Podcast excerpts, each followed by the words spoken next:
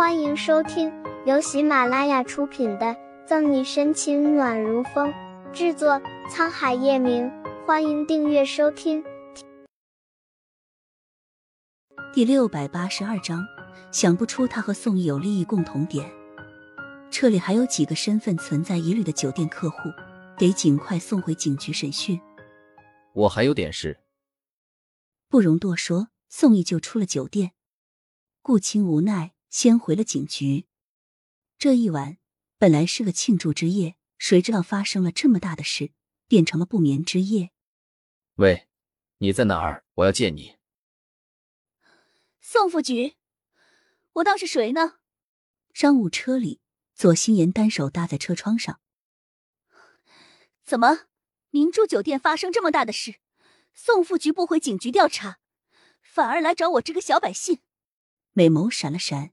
左心言不确定苏倩是不是给宋毅说了什么。Rose 咖啡厅，半个小时见。懒得给左心言废话，宋毅报了个时间地点。他相信这个女人一定会来。车里，左心言看着挂断的手机，踌躇片刻。老王，掉头去 Rose 咖啡厅。烈焰红唇弯起不明的冷笑，左心言想看看宋毅葫芦里卖的什么药。Rose 咖啡厅，左心言进来就见橱窗不远处的宋毅。别说这个宋毅还真是气宇轩昂，一表人才，难怪苏倩念念不忘，不惜为了他针对自己的朋友。酒店发生这么大的事，宋副局不去调查，找我干什么？左心言坐在宋毅对面，顾盼生辉。大家风范十足，若不是多少清楚跟前女人的面目，宋毅还真会相信她是个大门不出二门不迈、个人自扫门前雪、休管他人瓦上霜的名媛千金。你要怎么样才肯放过小溪？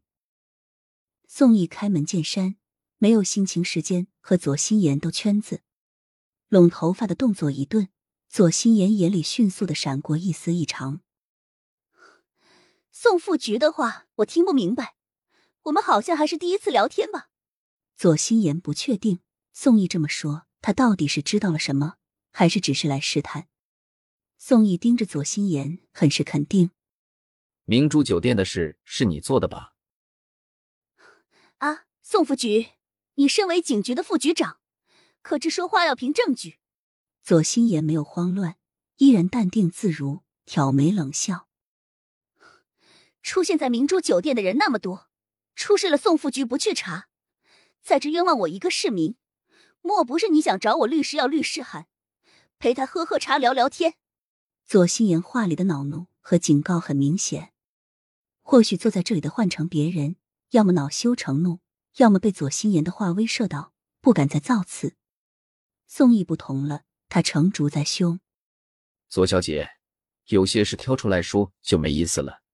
五年前你对小溪做了什么？你心里清楚。五年前的事和左心言有没有关系？宋毅只是大胆猜测。